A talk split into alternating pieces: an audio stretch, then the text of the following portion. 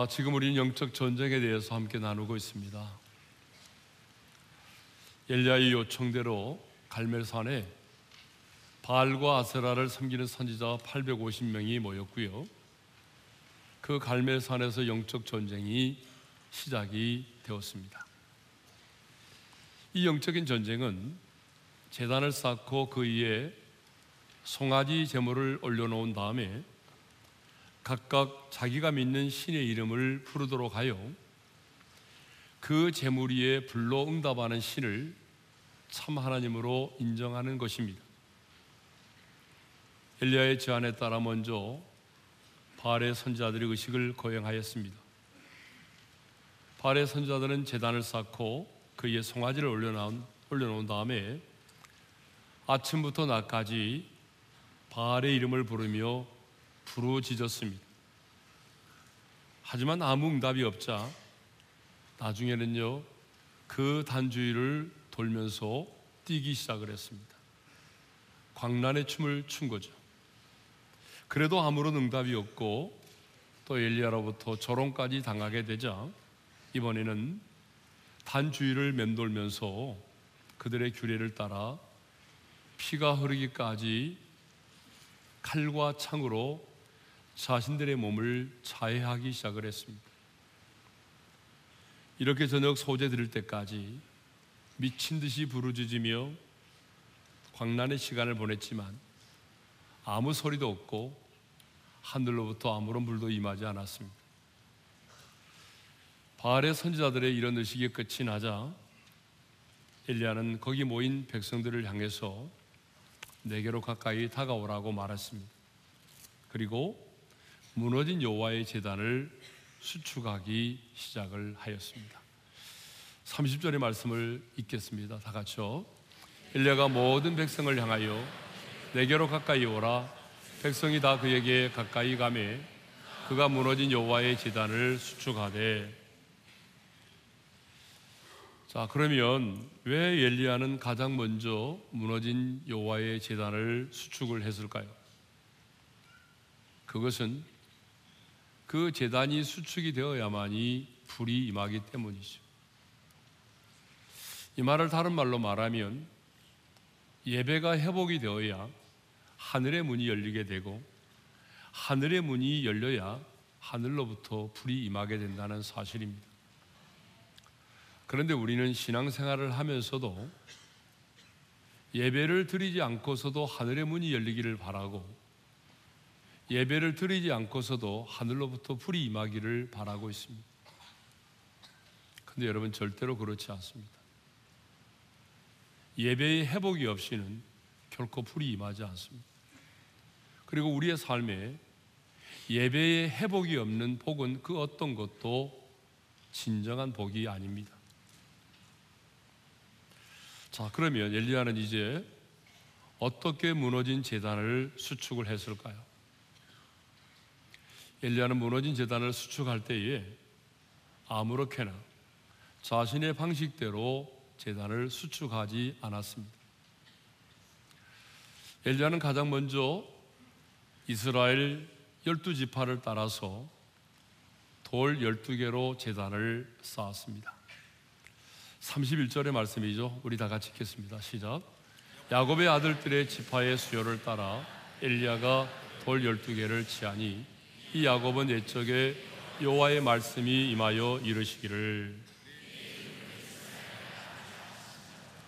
자, 성경을 보게 되면 야곱의 아들이 몇 명이죠? 12명이죠. 그런데 하나님은요, 이 야곱의 12명의 아들을 이스라엘의 12지파로 택하셨어요. 그런데 엘리야는 지금 12지파의 수요를 따라서 12도를 치하여 재단을 쌓았습니다. 왜 엘리야는 열두 지파의 수요를 따라서 열두 돌을 치하여 재단을 쌓았을까요? 결론부터 말씀드리면 그것은 이스라엘 백성이 한 민족이며 하나님의 언약의 백성임을 분명히 하기 위해서 그렇습니다. 당시 이스라엘은 우리나라와 같이 남과 북으로 나뉘어져 있었습니다. 그래서 여러분 남 유다 왕국은요 두 지파 유다와 베냐민 지파가 차지하고 있었고요. 북왕국 이스라엘은 열 지파가 차지하고 있었습니다. 아, 그리고 이 엘리야 선지자는 북왕국에 속한 선지자였습니다. 하지만 그는 지금 무너진 재단을 쌓을 때는 자신이 속해 있는 북왕국의 열 지파에 만을 생각하지 않았습니다. 내가 속해 있지 않는 유다 지파의 두 지파까지도 함께 생각을 했어요. 그래서 열두 지파를 상징하는 그 열두 개의 돌을 치하여 재단을 쌓았던 것입니다. 그러니까 지금 우리가 남과 북으로 이렇게 나뉘어져 있고 또 각기 다른 곳에서 저 남쪽 유다의 사람들은 예루살렘의 성전에서 제사를 드리고 자신들은 이렇게 제단을 쌓고 북왕국의 백성들은 제사를 드리지만 또 서로 남과 북이 싸우기도 하지만 우리는 여전히 한 민족이고 하나님의 언약 안에 있는 한 백성이라는 사실입니다. 이 사실을 분명히 하기 위해서 지금 엘리야는요 이스라엘의 열두 지파를 상징하는 이 열두 돌을 치하여 재단을 쌓았던 것입니다. 그렇다면 이 사실이 우리에게 주는 교훈은 무엇일까요?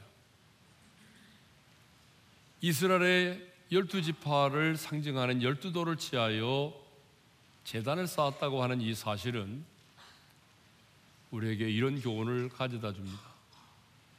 예배의 정신이 무엇인가에 대한 교훈을 줍니다.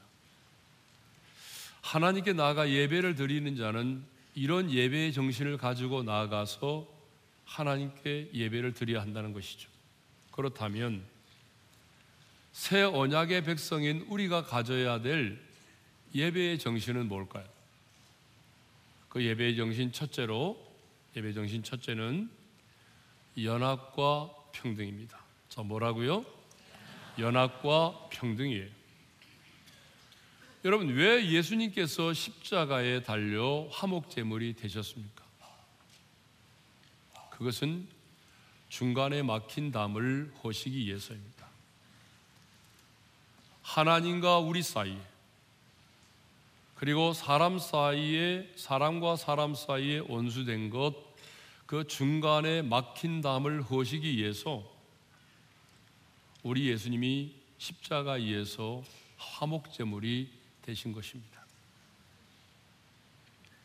그래서 결코 하나님 앞에 설 수 없는 우리들을 하나님 앞에 설 수 있도록 하였고 결코 하나가 될 수 없는 유대인과 이방인을 하나로 만드셨던 것입니다. 그러므로 새 언약의 백성의 누리는 누구든지 차별이 없이 은혜의 보좌 앞에 담대히 나아갈 수 있게 된 것이죠. 그래서요, 예배를 드릴 때는 구약에서 왕도 일반 백성과 함께 들어오고 일반 백성들과 함께 나아가도록 했습니다. 예수결 46장 10절에 있는 말씀을 우리 다 같이 함께 보겠습니다. 다 같이요. 군주가 무리 가운데 있어서 그들이 들어올 때에 들어오고 그들이 나갈 때에 나갈지니라. 자, 여기서 군주는요, 왕을 말하죠. 그러니까 왕도 하나님께 예배를 드리기 위하여 나올 때는 일반 백성들과 함께 있다가 들어오고 그리고 함께 나아가라는 것입니다. 무슨 말입니까? 예배할 때에 왕이라고 해서 특별하게 대우하는 일이 없도록 하라는 것입니다. 여러분, 왕이 어떤 사람입니까?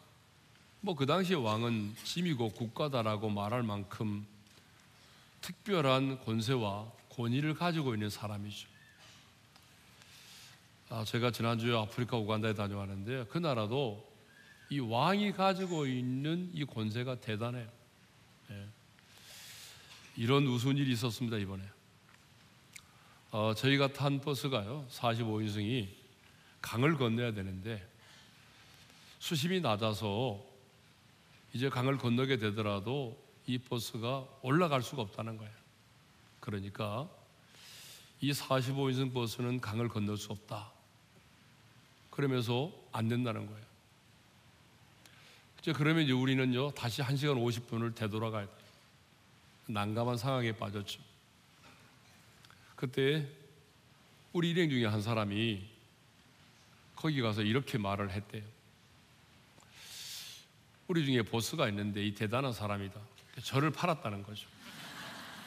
그러면서 내년 3월 1일에 대통령의 초청을 받기로 되어 있는데 그러면서 저를 팔았더니 그 나라의 대통령의 이름을 파니까 그분들이 긴장을 해가지고 곧바로 전화를 하더니 여러분 놀라운 일이 생겼습니다. 그 옆에 중국 사람들이 온유를 이제 생산을 해가지고 가져가기 위해서 그 강에 다리를 만들고 있는데요. 아직 다리가 만들어진 게 아니고 지금 다리를 만들고 있는 상황입니다. 뭐 철교를 놔가지고 임시 다리를 만들었는데 세상에 그 다리를 건너가게 만들어주는 거예요. 그건 뭐예요?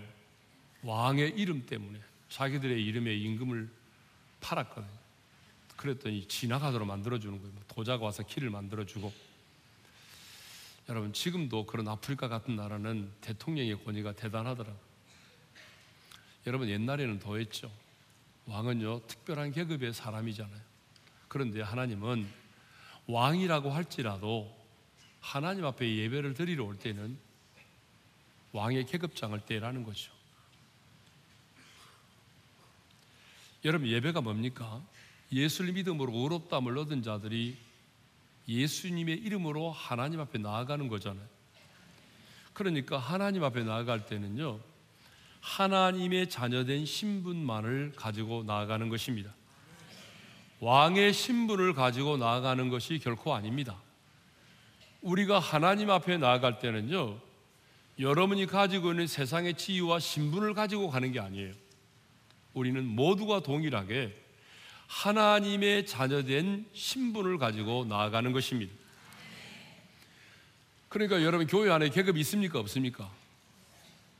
여러분 교회 안에 계급이 있습니까? 목사가 제일 높고 그 다음에 장로고 그 다음에 안수집사고 그 다음에 평신도입니까? 아니죠. 모두가 하나님의 자녀입니다. 하나님이 교회 안에 그런 직분을 주신 것은 높고 낮음을 위해서 주신 것이 아니고 교회의 질서를 유지하기 위해서 좀 더 효과적으로 하나님의 나라를 확장시켜 가기 위해서 하나님이 주신 것입니다. 하나님은 예배하는 우리 모두가 하나님의 자녀된 신분을 가지고 나아오기를 원하십니다. 그러니까 여러분 교회는 배운 사람이나 배우지 못한 사람이나 가진 자나 가지지 않은 자나 가난한 자나 권력을 가진 자나 막노동판에서 일을 하는 사람이나 다 동일합니다. 똑같이 하나님의 자녀입니다. 또 초등학교를 중퇴한 사람이나 하버드에서 박사학위를 받은 사람이나 철갑 상어알 블랙 캐비어를 먹는 사람이나 라보떼 라면으로 보통 때우는 사람이나 120평 아파트에 사는 사람이나 옥탑방에 사는 사람이나 여러분 다 동일합니다. 다 동일한 하나님의 자녀입니다. 그러므로 여러분, 하나님 앞에 나올 때는 여러분 자신의 계급장을 떼야 합니다. 여러분의 지위와 신분을 내려놓아야 합니다. 그런데 하나님의 은혜 보좌 앞에 나오면서도 여전히 세상에서의 그 지위와 신분을 가지고 나오는 사람들이 있어요. 여러분 아닙니다. 여러분이 아무리 뭐 포스타 별 4개를 달고 있다고 할지라도 은혜의 보좌 앞에 나올 때는 그 별을 떼고 나와야 되는 거예요. 네? 사람들은 자꾸 신분이 높아지면 특별한 대우를 받으려고 해요. 돈 좀 모아지면 돈 있는 사람들끼리만 어울리려고 해요. 뭐 돈이 없는 사람들은 가난한 사람들은 격에 어울리지 않는다나요? 지가 언제부터 그렇게 됐어요? 예? 어떤 교회도 가보게 되면요. 장로님들만이 앉아있는 특별한 당회석이 있더라고요. 여러분, 우리 교회는 없습니다. 우리 교회는 당회실도 없습니다. 여러분, 왕도 특별하게 대우하지 말라고 했는데, 교회 안에 여러분 장로님들만 특별하게 앉아있는 당회석이 왜 필요합니까? 예? 우리 모두는 왕이신 하나님 앞에 자녀된 신분으로 나가야 합니다. 그러므로 여러분 하나님 앞에 나올 때는 오직 하나님의 자녀된 그 신분만을 가지고 나아가십시오. 세상에서의 여러분의 지위와 세상에서의 여러분의 계급을 다 내려놓으십시오. 예배의 정신은 연합과 평등입니다. 그래서 하나님은 요엘 선지자를 통하여 금식일을 정하여 성회를 소집하는 날에는 신랑과 신부도 그 방에서 나오라고 말씀을 하셨어요. 여러분 요엘서 2장 15절 16절의 말씀을 읽도록 하겠습니다. 다 같이요. 너희 시온에서 나팔을 불어 거룩한 금식일을 정하고 성회를 소집하라. 백성을 모아 그 모임을 거룩하게 하고 장로들을 모으며 신부도 그 신방에서 나오게 하고 그런데 여러분 신명기 24장 5절에 보게 되면 이런 말씀이 있어요. 읽겠습니다. 다 같이요. 사람이 새로의 아내를 맞이하였으면 그를 군대로 내보내지 말 것이요. 여러분 전쟁이 얼마나 중요합니까? 전쟁은 우리 목숨을 왔다 갔다 하는 거잖아요. 목숨이 왔다 갔다 하는 거잖아요. 그런데 하나님은 그런 전쟁 중이라 할지라도 새로 결혼한 자는 군대로 보내지 말라고 말씀하셨어요. 그러니까 전쟁보다 가정이 더 중요하다 그런 얘기죠. 하지만 하나님은 금식일을 정하고 성회로 모일 때는 신랑과 신부도 그 방에서 나와야 한다고 말씀하십니다. 전쟁 중이라도 신랑은 군대로 내보내지 말라고 말씀하셨는데 금식일을 정하여 성회로 모일 때 예배를 드릴 때는 신랑도 신부도 그 방에서 나와야 한다고 말씀하십니다. 무슨 말입니까? 하나님께 드리는 예배는 누구도 외해가 없다는 것입니다. 이것을 보게 되면 전쟁보다 뭐가 더 중요하다는 거예요? 예배가 더 중요하다 그런 얘기죠. 남과 북이 분단된 상황에서 이스라엘의 열두 지파를 상징하는 열두 돌을 지하여 무너진 재단을 수축했다고 하는 것은 예배의 정신이 바로 연합과 평등이다라고 하는 것을 우리에게 가르쳐 주고 있는 것입니다. 두 번째 예배의 정신이 뭐예요? 한 마음입니다. 동일한 마음, 일치된 마음을 품는 거죠. 열두 지파의 수요를 따라 열두 돌을 치하여 무너진 재단을 수축한 것은 남과 북 모든 지파의 벽을 뛰어넘어서 한 마음으로 동일한 마음으로 하나님께 예배를 드려야 한다는 것입니다.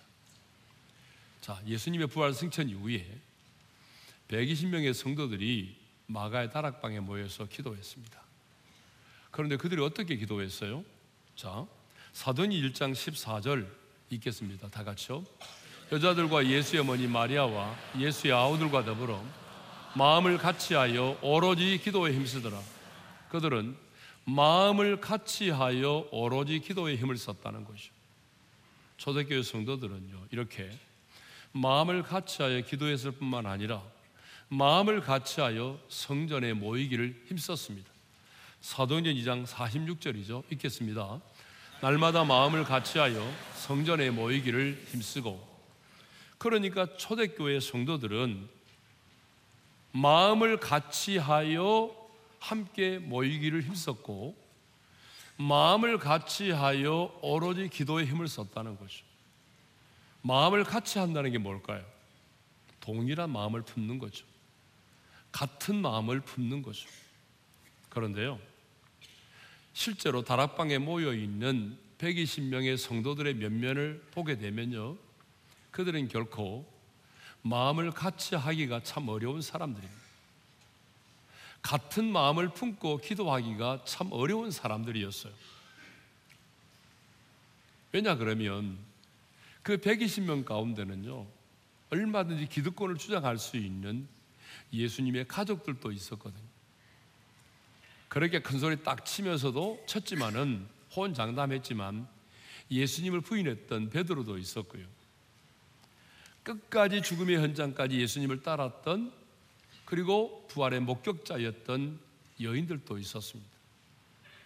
그리고 폭력으로 로마에 대항하여 끝까지 싸웠던 열심 당원들도 있었고요.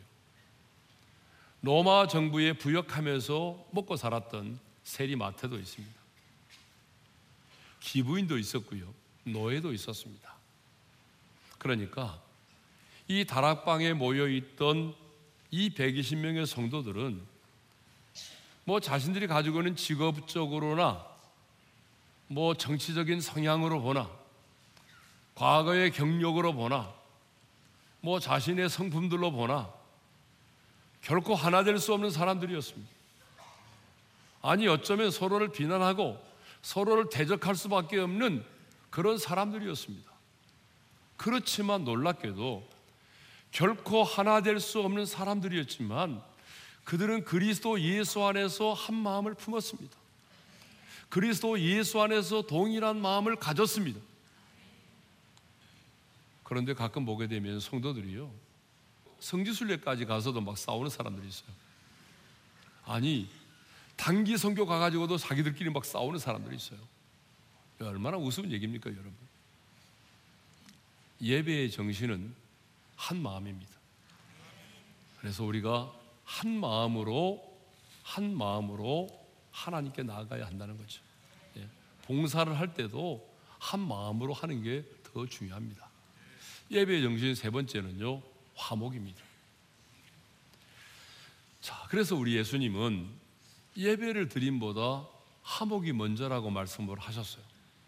자, 마태복음 5장 23절 24절의 말씀을 우리 함께 읽겠습니다. 다 같이요. 그러므로 예물을 제단에 드리려다가 거기서 내 형제에게 원망 들을 만한 일이 있는 것이 생각나거든. 예물을 제단 앞에 두고 먼저 가서 형제와 화목하고 그에 와서 예물을 드리라. 자, 형제가 예배를 드리기 위해서 나왔는데 갑자기 원망 들을 만한 일이 생각이 나는 거예요. 그렇게 하면 어떻게 하라고요? 그 예물을 놔두고 먼저 가서 그러니까 거기 보기에는 먼저가 중요합니다. 뭐가 먼저냐? 먼저 가서 형제와 화목하고 그리고 그 후에 와서 예물을 드리라고 말씀하십니다. 무슨 얘기죠? 예배를 드림보다 화목이 먼저라는 거죠. 그러면 여기서 원망 들을 만한 일은 뭐죠?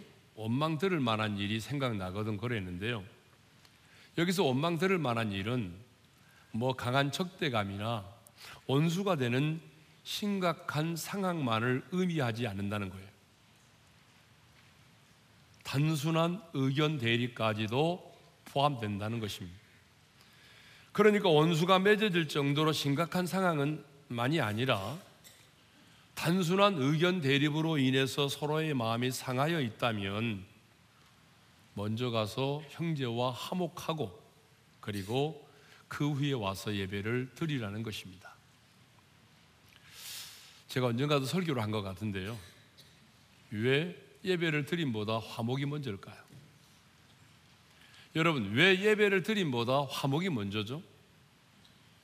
세 가지 이유 때문에 그렇습니다. 그 첫 번째 이유는 하나님께서요, 화목하지 않은 예배를 받지 않으시기 때문에 그렇습니다. 로마서 15장 6절에 이런 말씀이 있어요. 다 같이 읽습니다. 한 마음과 한 입으로 하나님 곧 우리 주 예수 그리스도의 아버지께 영광을 돌리게 하려 하노라. 예배가 뭐예요? 한 마음과 한 입으로 영광을 돌려드리는 거죠. 한 마음과 한 입으로 찬양하고 한 마음과 한 입으로 기도하는 것. 이것이 바로 예배잖아요. 그런데 이 관계의 뒤틀림으로 인해서 마음이 상하여 있고 미움과 분노를 가지고 있다고 한다면 여러분 우리가 어떻게 한 마음과 한 입으로 하나님을 찬양할 수 있겠습니까? 하나님은 여기 모인 우리 모두가 다 한 마음과 한 입으로 함께 하나님을 예배하고 찬양하고 기도하기를 원하십니다. 두 번째 이유입니다. 왜 예배를 드림보다 하목이 먼저냐? 두 번째 이유는 기도가 막히기 때문에 그렇다는 거예요. 여러분, 사람과 사람과의 관계가 뒤틀리기 시작하게 되면요. 기도가 막힙니다. 기도가 막힌다는 게 뭘까요? 기도가 잘 안 된다는 얘기죠. 여러분, 기도가 잘 안 된다. 이것 때문에 고민해 보신 분 많이 계시죠? 기도가 안 된다. 이것처럼 괴로운 게 없거든요. 하나님의 사람에게는 여러분, 입맛이 없는 것보다 기도가 안 되는 게 더 힘들어요, 사실은. 부부 싸움을 하고 나면 여러분, 기도가 잘 되던가요? 혹시 이런 분 계세요? 저는 부부끼리 싸움을 하게 되면 기도가 깊어지더라. 싸움을 하면 할수록 기도가 더 깊어지더라. 그런 분 계세요? 참 비정상적인 사람이겠죠. 여러분, 우리는 부부싸움을 딱 하고 나면 기도가 잘 안 되죠. 그래서 베드로가 이런 말을 했어요. 아내를 기여기라. 아내를 기여기라고 말하면서 그 이유를 이렇게 말하고 있습니다. 기도가 막히지 아니하게 하려 함이라 이렇게 말하고 있어요. 자, 베드로전서 3장 7절이죠. 읽겠습니다. 시작.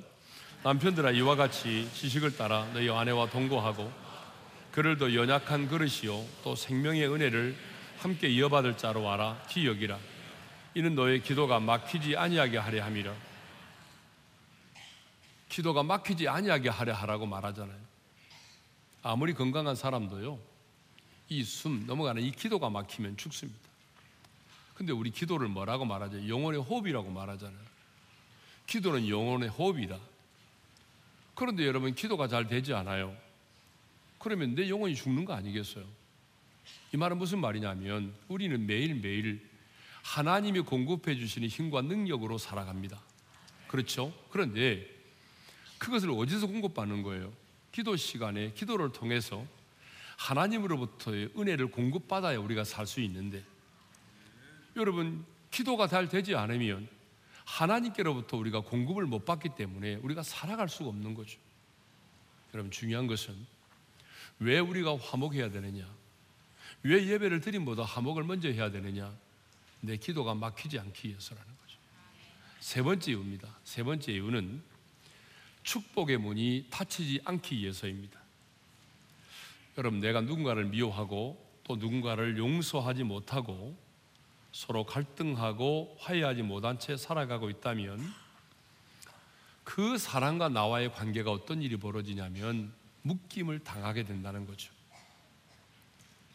그런데 사람과 사람과의 관계가 묶임을 딱 당하게 되면 하나님께서 아무리 많은 복을 우리 가운데 쏟아부어 주실지라도 그것이 내게 임할 수가 없는 거예요. 우리는 하나님만이 복의 근원이심을 믿습니다. 그래서 하나님께로부터 우리에게 모든 것들이 주어진다는 사실을 믿습니다. 그 고백이 뭐예요? 야고보서 1장 17절이잖아요. 읽겠습니다. 다 같이요. 온갖 좋은 은사와 온전한 선물이 다 위로부터 빛들의 아버지께로부터 내려오나니 여러분 이 말씀을 믿으십니까? 상수원에서 아무리 맑고 깨끗하고 정수된 물을 내려보내도요 내 가정에 수도꼭지가 꼭 잠겨 있다고 한다면 나는 그 물을 마실 수가 없는 거예요. 여러분 마찬가지입니다. 하나님께서 우리에게 온갖 좋은 은사와 선물을 내려주신다고 할지라도 사람과 사람과의 관계가 묶여 있으면 그 복이 내게 임할 수가 없는 것입니다. 그러므로 여러분, 우리는 관계를 점검해 보아야 됩니다. 하는 일마다 꼬이고 온전한 11절을 드림에도 불구하고 약속된 축복이 내게 임하지 않는다고 한다면 여러분 관계를 점검해 보시기를 바랍니다. 먼저는 하나님과의 관계를 점검해 보십시오. 다음에는요, 사람과 사람과의 관계를 점검해 보십시오. 나와 부모님과의 관계를 점검해 보십시오. 나와 내 자식과의 관계를 점검해 보십시오. 직장의 동료와의 관계, 이웃과의 관계, 그리고 친구와의 관계를 점검해 보십시오. 또 중요한 것은 목회자와 나와의 관계를 점검해 보십시오. 그래서 그 관계 속에 미움과 분노와 그리고 억울함과 서운함이 있다면 미움과 분노와 억울함과 서운함으로 인해서 내 마음속에 무언가가 묶여 있다고 한다면 그것을 풀어야 됩니다. 푸는 것은 용서와 화해를 통해서 우리는 그 묶인 것들을 풀어낼 수가 있는 것입니다. 하나님께서 아무리 많은 것들을 예비하셨고 우리에게 쏟아준다 할지라도 우리 안에 묶여 있는 것들이 있다면 하나님의 복이 임할 수 없다는 거예요. 뿐만 아니라 묶인 것들이 풀어지지 않으면 그것으로 인해서 온갖 질병들이 우리 가운데 생겨나기 시작하는 것입니다. 여러분 혈액순환이 묶여 있으면 혈액순환이 잘 안 되는 것처럼 마찬가지예요.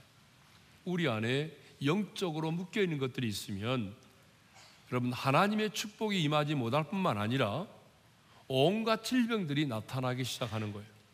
저는 목회를 하면서 용서하지 못하기 때문에 질병으로 시달리고 사탄의 공격을 받는 분들을 너무나 많이 보아왔습니다. 그러므로 여러분 예배를 드림보다 화목이 먼저입니다. 혹시 가족들끼리 서로 등을 돌린 채로 살아가고 있는 분이 계십니까?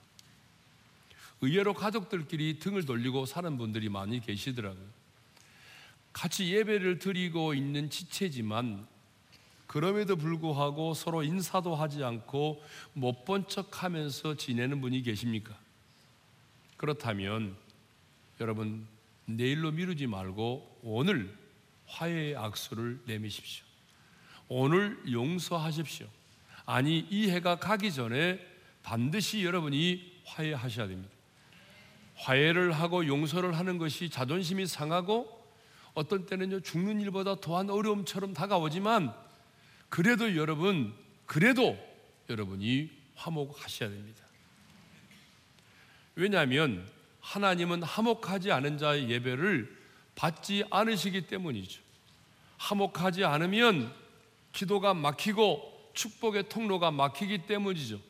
화목하지 않으면 여러분 어둠의 영들이 내게 틈탈 수 있는 기회를 주기 때문입니다. 그러므로 용기를 내십시오. 화목하십시오. 나중으로 미루지 말고 오늘 이 해가 다 가기 전에 여러분 반드시 화목하시기를 바랍니다. 자, 이제 크게 두 번째입니다. 엘리야는 여호와의 제단을 수축할 때 어떻게 수축했느냐? 아무렇게나 하지 않았다 그랬죠. 자, 32절의 말씀을 읽도록 하겠습니다. 다 같이요.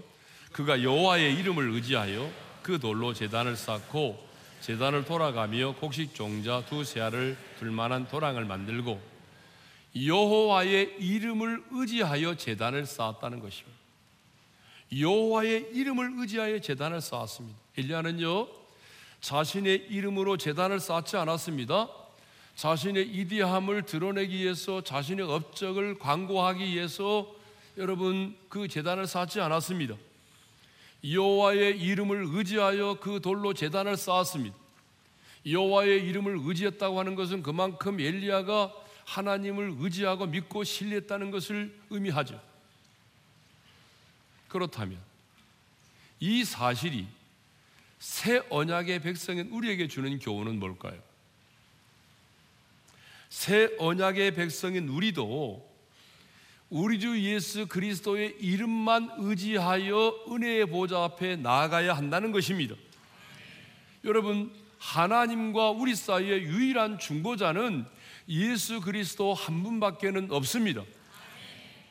우리는 우리의 착함과 우리의 의로움과 우리의 공로로 하나님 아버지 앞에 설 수 없는 사람들입니다. 아무리 여러분이 선하게 살고 여러분이 의롭게 살고 또 누군가에게 많은 도움을 주었다고 할지라도 그것을 가지고 우리는 하나님 앞에 나갈 수가 없는 것입니다. 우리는 오직 예수 그리스도의 이름만 의지하여 아버지 앞에 나갈 수 있는 것이죠. 그래서 우리 예수님도 내 이름으로 무엇이든지 내게 구하면 내가 행하리라고 말씀하셨고 지금까지는 너희가 내 이름으로 아무것도 구하지 아니하였으나 구하라 그리하면 받으리니 너희 기쁨이 충만하리라고 말씀을 하셨습니다. 엘리야가 하나님의 이름을 의지하여 단을 쌓았듯이 우리도 이제 철저하게 내 공로, 나의 선함, 내 업적이 아닌 예수 그리스도의 이름만을 의지하여 아버지 앞에 나아갈 수 있기를 바랍니다. 우리가 예수 그리스도의 이름을 의지하여 나아갈 때에 하나님은 그 사람의 기도를 들으시고 그 사람의 예배를 받으시는 것입니다. 그래서 우리가 이렇게 찬양하는 거죠. 예수의 이름은 그래서 우리의 소망이라고 예수의 이름은 천국의 기쁨이라고 찬양을 하는 것입니다. 우리 함께 찬양하십시다. 슬픈 마음 있는 사람 예수 이름 믿으며 박수 치면서 찬양합시다. 영원토록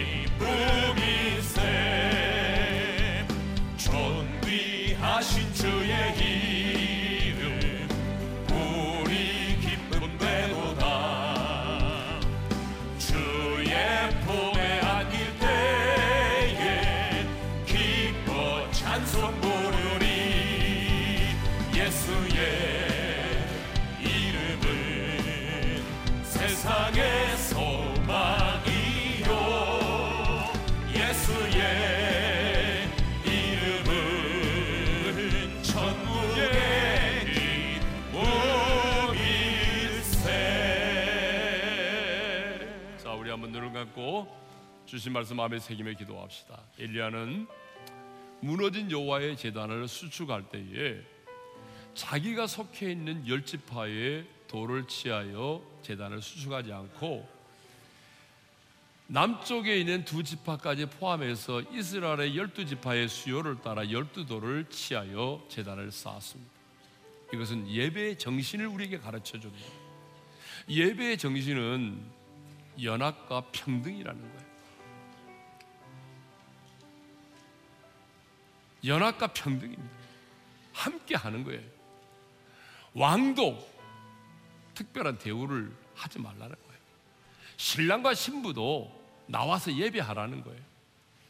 세상에서 여러분의 지, 세상에서 여러분의 신분을 내려놓으라 그 말이에요. 우리는 예배할 때 하나님의 자녀된 신분으로만 나가는 것입니다. 예배의 정신은 한 마음을 갖는 거예요. 동일한 마음을 품는 거예요. 예배의 정신은 화목입니다. 예배 드림보다 화목이 먼저라고 주님 말씀하셨어요. 왜요? 화목하지 않은 자의 예배를 하나님 연락하지 않으시고 화목하지 않으면 기도가 막히고 하나님의 축복의 문이 닫혀 있기 때문이죠. 여러분 이해가 가기 전에 가족끼리 원수주를 맺고 사는 분이 있어요. 죽기보다 더 힘들지만 먼저 화해하세요. 성도들께 인사도 안 하고 지나칠 만큼 그렇게 마음이 상하 있는 분이 계세요. 오늘 화해 악수를 하세요. 그래야 우리 예배가 하나님 앞에 상달이 되는 거예요. 엘리야는 여호와의 이름을 의지하여 무너진 재단을 수축을 했습니다. 우리는 우리의 공로와 업적과 선함으로 나가는 것이 아니라 오직 예수 그리스도의 그 이름만을 힘입어 은혜 보좌 앞에 나가는 것입니다.